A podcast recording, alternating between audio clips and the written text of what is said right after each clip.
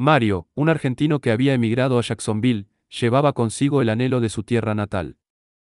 Lo que más extrañaba eran las reuniones familiares alrededor de un asado, donde la charla y las risas se entrelazaban con el aroma del carbón y la carne a la parrilla. En su corazón, Mario albergaba el deseo de recrear esa tradición en su nuevo hogar, no solo para él, sino para toda la comunidad argentina en Jacksonville. Decidido, Mario empezó a planificar un evento que pudiera reunir a los argentinos de la ciudad. Quería que fuera un día para compartir, recordar y disfrutar de las tradiciones que los unían. Sin embargo, se enfrentó al desafío de conectar con una comunidad dispersa, en una ciudad donde las caras conocidas eran pocas. Comenzó a buscar en redes sociales, creando grupos y enviando invitaciones. Visitó tiendas latinas y restaurantes, dejando volantes y hablando con cada argentino que encontraba.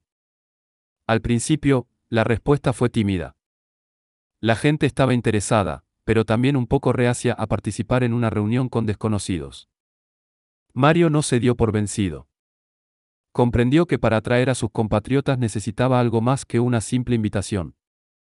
Decidió preparar un vídeo mostrando los preparativos del asado, incluyendo cortes de carne típicos, chorizos y morcillas, todo acompañado por música folclórica argentina.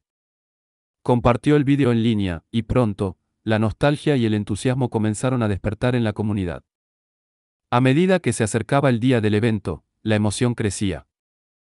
El día del asado, Mario se levantó temprano para encender el fuego, asegurándose de que todo estuviera perfecto. Una a una, las familias argentinas comenzaron a llegar, algunas con timidez, otras con abiertos abrazos. Traían consigo empanadas, ensaladas y vinos, sumándose a la fiesta con sus propias contribuciones. A medida que la parrilla se llenaba y el humo perfumado se elevaba, las conversaciones comenzaban a fluir. Historias de Argentina, recuerdos de infancia, y anécdotas de sus vidas en Jacksonville se entrelazaban.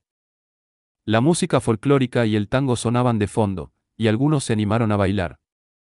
El asado de Mario se convirtió en mucho más que una comida, fue un encuentro de corazones y memorias.